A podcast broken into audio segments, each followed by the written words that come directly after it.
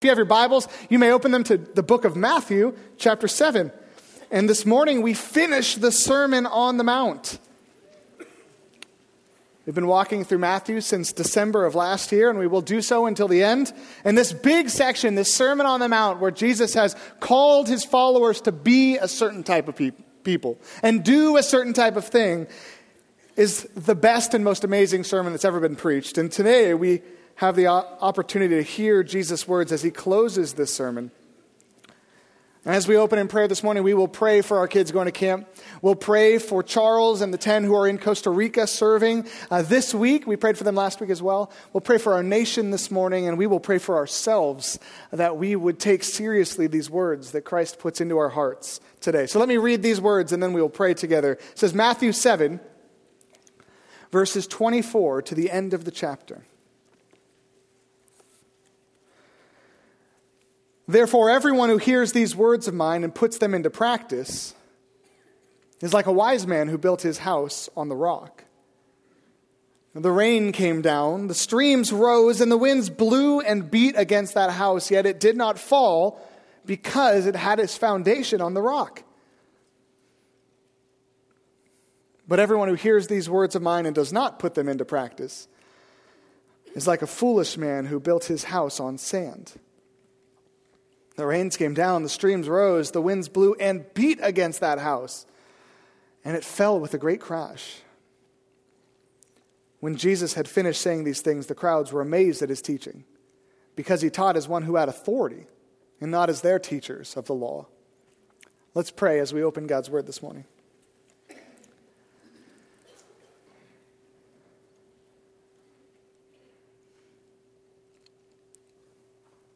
Father, this morning as we open the words of your scripture and hear the words from the mouth of your Son as he closes the most impactful sermon that has ever been preached, we pray that you would give us crystal clarity to see the condition of our souls. You tell us that you call us to be people who build our lives on the rock of obedience to the words of Jesus. We pray that you would show us more than anything else this morning if we're truly in the faith, if we're truly on the narrow road that leads to life, we pray that you would do transforming work in our hearts this morning.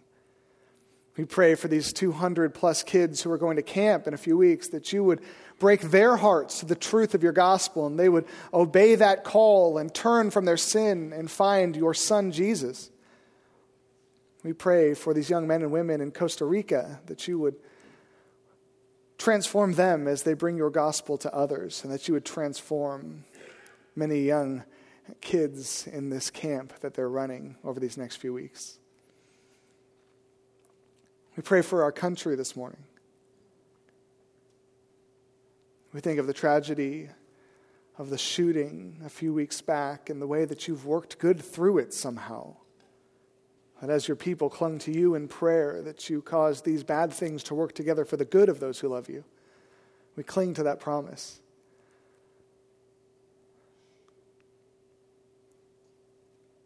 Our hearts are heavy as we think of a country full of people who are celebrating And we picture our society getting on a cruise ship and partying as it leaves the dock, and we're standing here in the dust watching them depart, and we wonder, where are we supposed to be? Are we supposed to be on that ship with those lost people?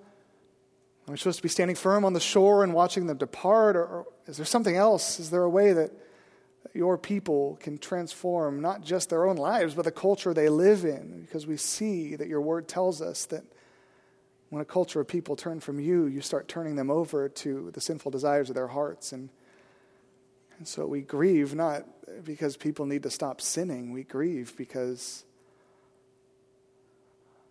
we've lost sight of our Savior as a church and as a country. And,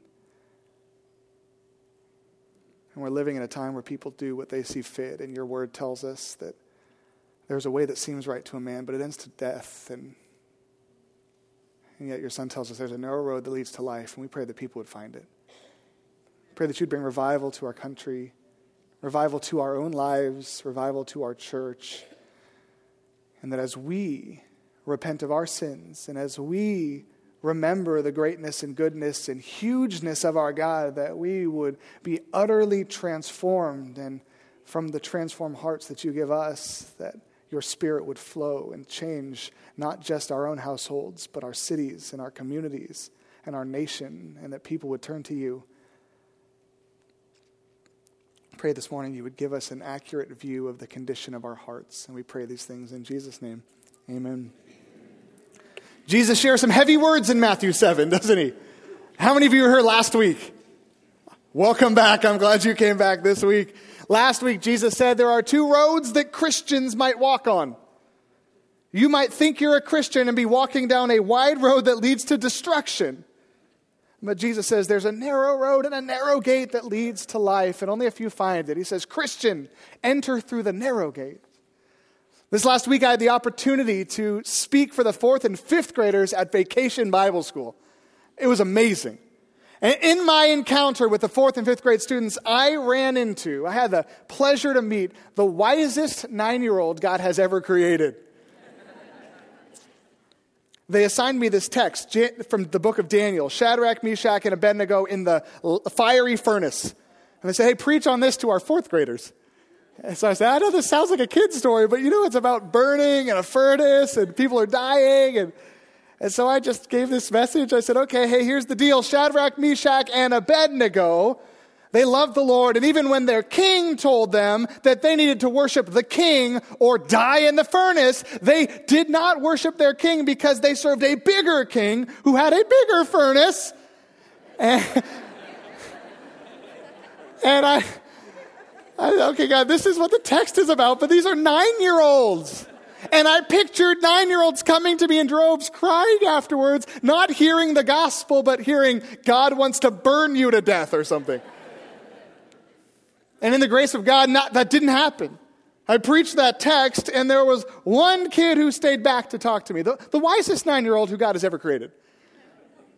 And this kid comes back, and I said, Hey, what brings you back to talk to me after a sermon like this? And he said, How do you know which Christianity is true? I said, What do you mean? I feel like there's a lot of different types of Christianity out there. How do you know which one's right? He said, I've got a friend who at my school in fourth grade, he's a Jehovah's Witness. And, and we started talking about Christianity, and it seemed like we had different Christianities. And so he brought his Bible to school, and I brought my Bible to school, and we read our Bibles at school, and the words were different.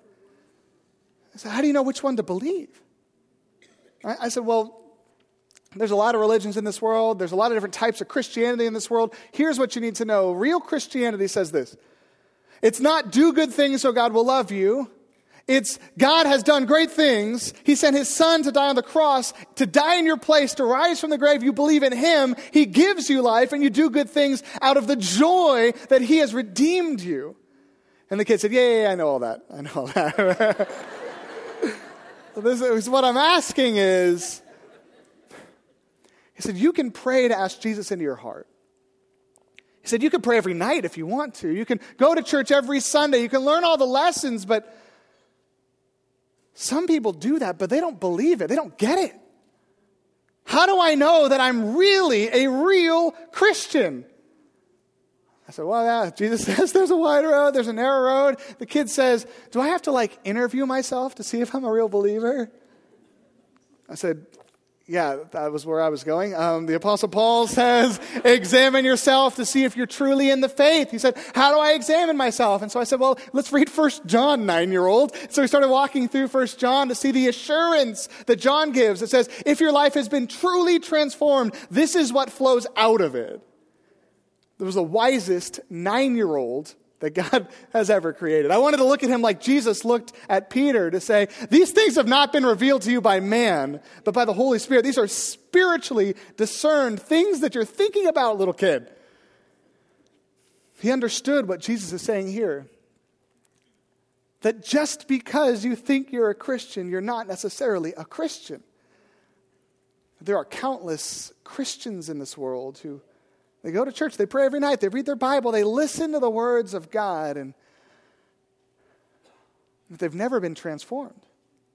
They're going to stand before Christ someday, and he says, I'm going to look at them plainly. We heard this last week and say, Depart from me, you evildoers. I never knew you. But there's a narrow road that leads to life, and there's a narrow gate that steps onto that path, and only a few Christians find it. This kid knew it. As a church, we're generally very good at examining the world. Have you noticed that? There's a Supreme Court decision, then jump on Facebook. Look at what the Christians say. Examine, examine, examine. Look at these people, look at these people, look at these people. Paul says, examine yourself to see if you're in the faith. Back in the 1920s, the churches in America had started getting liberal. This is the mainline denomination. Started to discard the inerrancy of the Word of God, the reality of the deity of Christ and of God. And, and so some preachers came and said, listen, we need a revival in this country. And, and this is what a guy named Martyn Lloyd-Jones said in the 1920s about American revivalism. He says, before we deal with the position of those who are outside, let us first examine ourselves and make our confession. For every true revival in the world starts in the church. And revivals come to churches which realize their need and impotence and turn to God in prayer for forgiveness and new strength. Jesus tells us in this passage that there are two types of Christians in this world. And if you're taking notes, here's where your outline starts the honest truth about people in church. We all hear but only some of us obey. We all hear, but only some obey. Jesus has a simple message as he closes the Sermon on the Mount. He says there's two types of builders of religious homes, in a sense. There are those who hear these words of mine and put them into practice, and there are those who hear these words of mine and do not put them into practice. There are two types of Christians those who hear and only some obey. Right, there's a question that's scary for you on that outline. Which one are you? Do you listen to Jesus or do you obey Jesus? Don't circle it yet. All of us can circle, I listen to Jesus. If you're here this morning, you are not only hearing from Jesus, you are hearing from the Word of God, the words of Jesus, where he talks about people who listen to the words of God through Jesus. You hear the words. The people who are on this wide road who lead to destruction, they go to church every week. Some of them cast out demons in the name of Christ. Some of them do many miracles in his name. They are encountering the Word of God day after day in their quiet times, in their communities, in their congregations. There are so many people who think they're going to heaven and because they hear the words of Jesus. But Jesus says, no, no, no. Those who are on the narrow road are those who obey the words of Jesus. And this is where many of our grace sensors start popping up. Like, whoa, hold on, Danny, hold on. We are saved by grace through faith, not by works. No one should boast. We don't have to do anything. Like you told the nine year old, real Christianity is one that says, God has accepted me because of Jesus. I do nothing but cling to Him. And that's what Jesus is saying too. He's not saying you need to do these things so that I will love you, right? He's saying, I want you to do these things because I love you. I want you to trust me. I think the first girl on that video said that she learned about God on the high ropes course. Did you hear that? Did you catch it at the very beginning? She's like, I encountered God on the high ropes for, course when I learned, learned I needed to trust Him with all my might. That's kind of what trust is, right? If I took you up on the high ropes course, I went through a little seminar to get my certification on how to get you to jump off of a bridge with a bungee jo- jump on you or whatever. Like, if I took you up there and I said, listen, do you trust me? I want to test out my high ropes ability on you. You'd say, yeah, Danny, I trust you. I show you my certificate, like bungee jumping instructor. And we go up there and I look at my book and read the instructions and I tie the knot around your harness and I'm checking it and I tie it to the ropes course and check the knot and I say, okay, it looks right. Um, why don't you jump now? Let's test it out. you would probably say, ah, you know what? Uh, I'm having second thoughts. And I'd say, hey, don't you trust me? Like, oh, yeah, Danny, I trust you. I just, I don't trust that rope. It's like, that's a lie. That's a lie.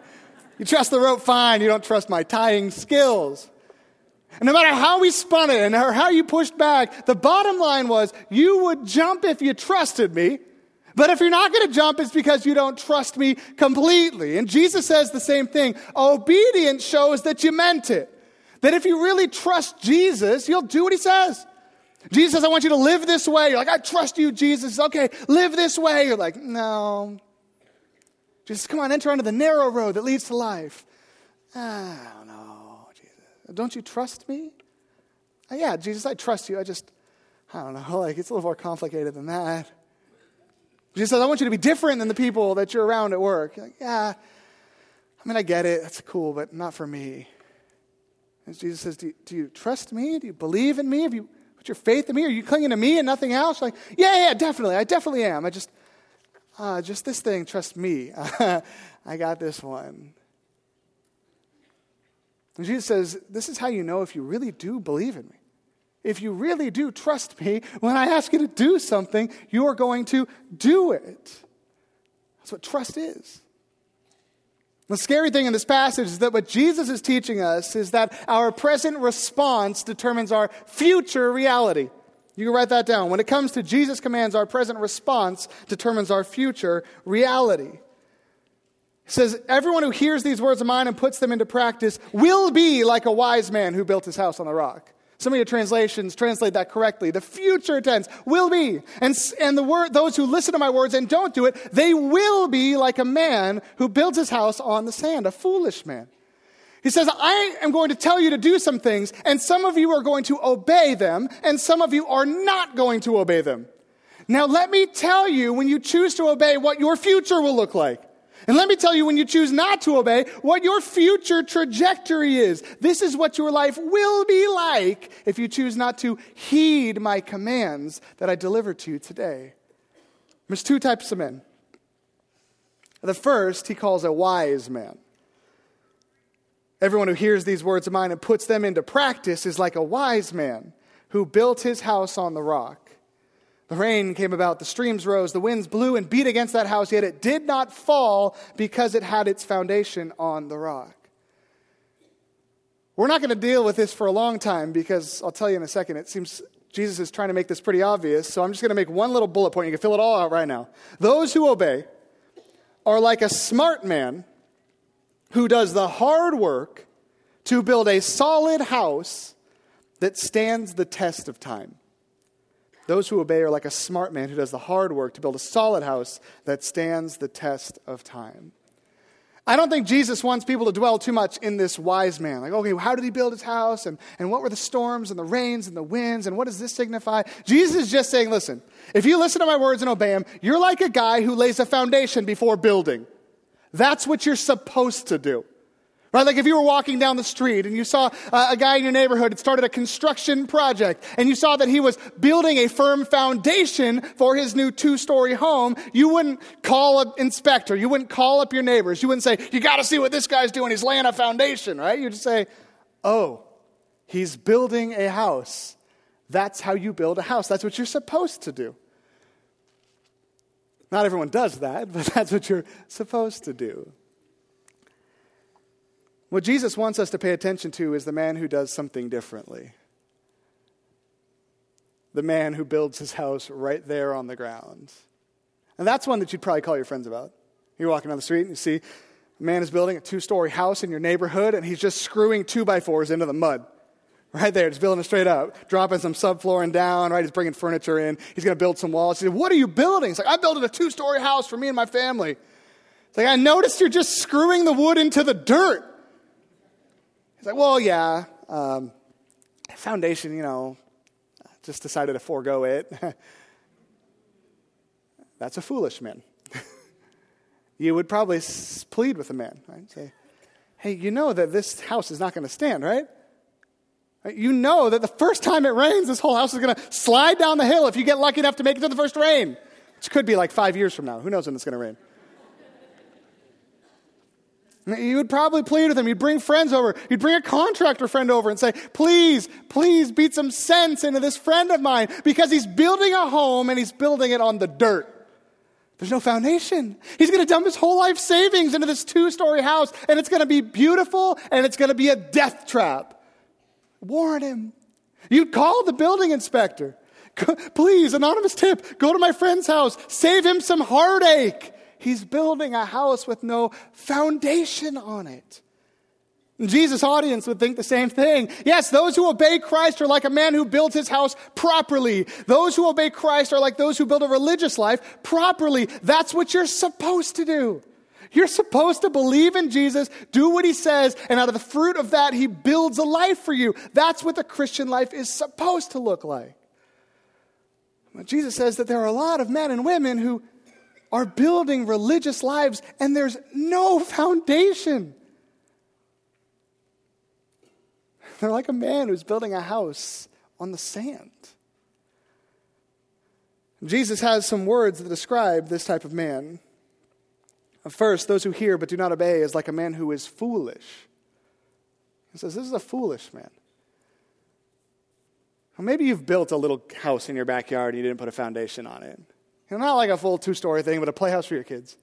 Now, maybe you decided you wanted to build a deck in your yard, and your buddies came over and said, Hey, if you're going to build a deck of this size, you got to put in these pylons, and it's got to go 36 inches down. You need to put the concrete in, you got to go up, you got to do the math. And maybe you said, Eh, that's expensive, right? I saw this thing on the internet. You can just like take a deck and just lag bolt it into the side of your house. It'll be fine, right? Some of you have done that. I almost did that. And what your friends will say, well, listen, yes, it'll work. And you're like jumping on it. See, see? They're like, okay, don't jump so much. Uh, yes, you can technically build a deck off the side of your house and just put this board into the side of your house and it'll hold it for a while. But I'm telling you, when the rains come and they go into the wood and it starts to rot out, there's going to be no way that this deck is going to stand the test of time. There are going to be people on your deck at a party and it's going to come crashing down and it will be on you because you didn't put a foundation on this construction project. And some of you are getting nervous about your deck and and you said, Yeah, yeah, it'll be fine. Right? Jesus doesn't say that that's a stupid man. Like, you're not stupid if you did that. I've done things like that before. I hope I'm not stupid. But he says, You're a foolish man. You know, the difference between someone who's stupid and someone who's a fool is someone who's stupid doesn't know better. A fool is someone who looks at a project and sees the way it should be done, but decides to cut corners on important pieces. It's a fool. Only a fool would build a house without a foundation. Only a fool would screw his deck into the wall and hope it stands. Only a fool will say, yeah, maybe it'll collapse someday, but it'll last for a while. It'll look good, right? Some of us do that in our foolish moments and we're not being very wise. Who says the wise man is the one who takes the extra effort and puts down the foundation. The fool is the one who goes against sober judgment from his community, from the Lord, and from himself and says, you know what? I'm just going to cut a corner and hope it works out. The terrifying thing about this passage is that Jesus says that there are many believers, believers, people who think they're Christians in the world today and in his day who are playing fast and loose with the everlasting soul that God has given them. Jesus said, Listen, here's how Christianity works. Cling to me, obey me, walk with me, and let me build a life. And you say, Okay, that sounds like a lot of work. What if I just go to church and pray a little bit and read my Bible and just hope it all works out? That's like hoping it all works out by screwing your deck into the house, or hoping it all works out by building your house in the mud, and hoping it all works out. You know it won't work out. You know it will fall down. It's just a matter of time. You're just trying to look like you have a new house or look like you have a new deck until it comes crashing down. And some of you are just looking like Christians until it crashes down around you. So someone who builds a Christian life like that is a fool. He's going to spend his life looking like a Christian and then suffer eternally for it. Who does that? A fool does that. It says that those who hear but do not obey is like a man who is a fool, and also, he's like a man who is lazy. Like I said before, it doesn't mean that you're a fool, it doesn't mean you're stupid. In, in Jesus' context, the only reason that you would not build your house on the rock is, is really because you're too lazy to do it. Imagine living in the desert by the Jordan River, where it's generally pretty hot and dry, but every once in a while, rains come down, flash floods emerge, the river le- level rises, and everything gets washed away. Everyone knows if you want to build a house that stands in the desert, you got to dig down deep until you find rock beneath. And in Jesus' day, there was probably about 10 feet of sand between the top level and the bedrock or whatever type of rock there was below. And so if you wanted to build a 200 square foot house in the desert and you wanted to rip out uh, uh, 10 linear feet down of sand from that, you'd probably be removing like 80 cubic yards of sand before you start building. That's a lot of sand. If you're not good with construction equations, fine. Picture a gigantic dumpster, the biggest one you could picture, the biggest one you've ever seen. That's a 40 yard dumpster. Two of those is 80 yards of sand. That's a lot of digging in the first century. I don't know what they dug with in the first century. They were digging sand. You ever try to dig sand? It just falls back in. Dig, dig, dig. So you approach a building project, you either just build right on the sand, it's going to fall down, but at least on the house for a few months, or you spend the time, the labor to get down to the rock and dig, dig, dig, and build a house that stands. That's a lot of hard work. The only reason you wouldn't put a foundation on a house in the desert is not because you're stupid, it's because you don't want to do the work it takes to do it right. If you were honest about the building projects that you cut corners on, the only reason you didn't do it, it wasn't really money at the end of the day. You didn't want to do the work it took to do it right. Because that's not the fun part of construction, is it? The fun part is the nail gun, right? The framing, putting the doors in. Some of you are like, I hate all of it. Okay, fine. But the, you definitely don't like digging and pouring concrete and making foundations. That's the hard work, especially without power tools. Jesus says that there are people out there who they love the idea of building a Christian life for some reason. They love the idea of praying. They love the idea of going to church. They love the idea of being part of a community, but they don't want to do the hard work of digging down deep and letting God transform their hearts. It's hard work. You got to turn from sin. You got to be honest with God.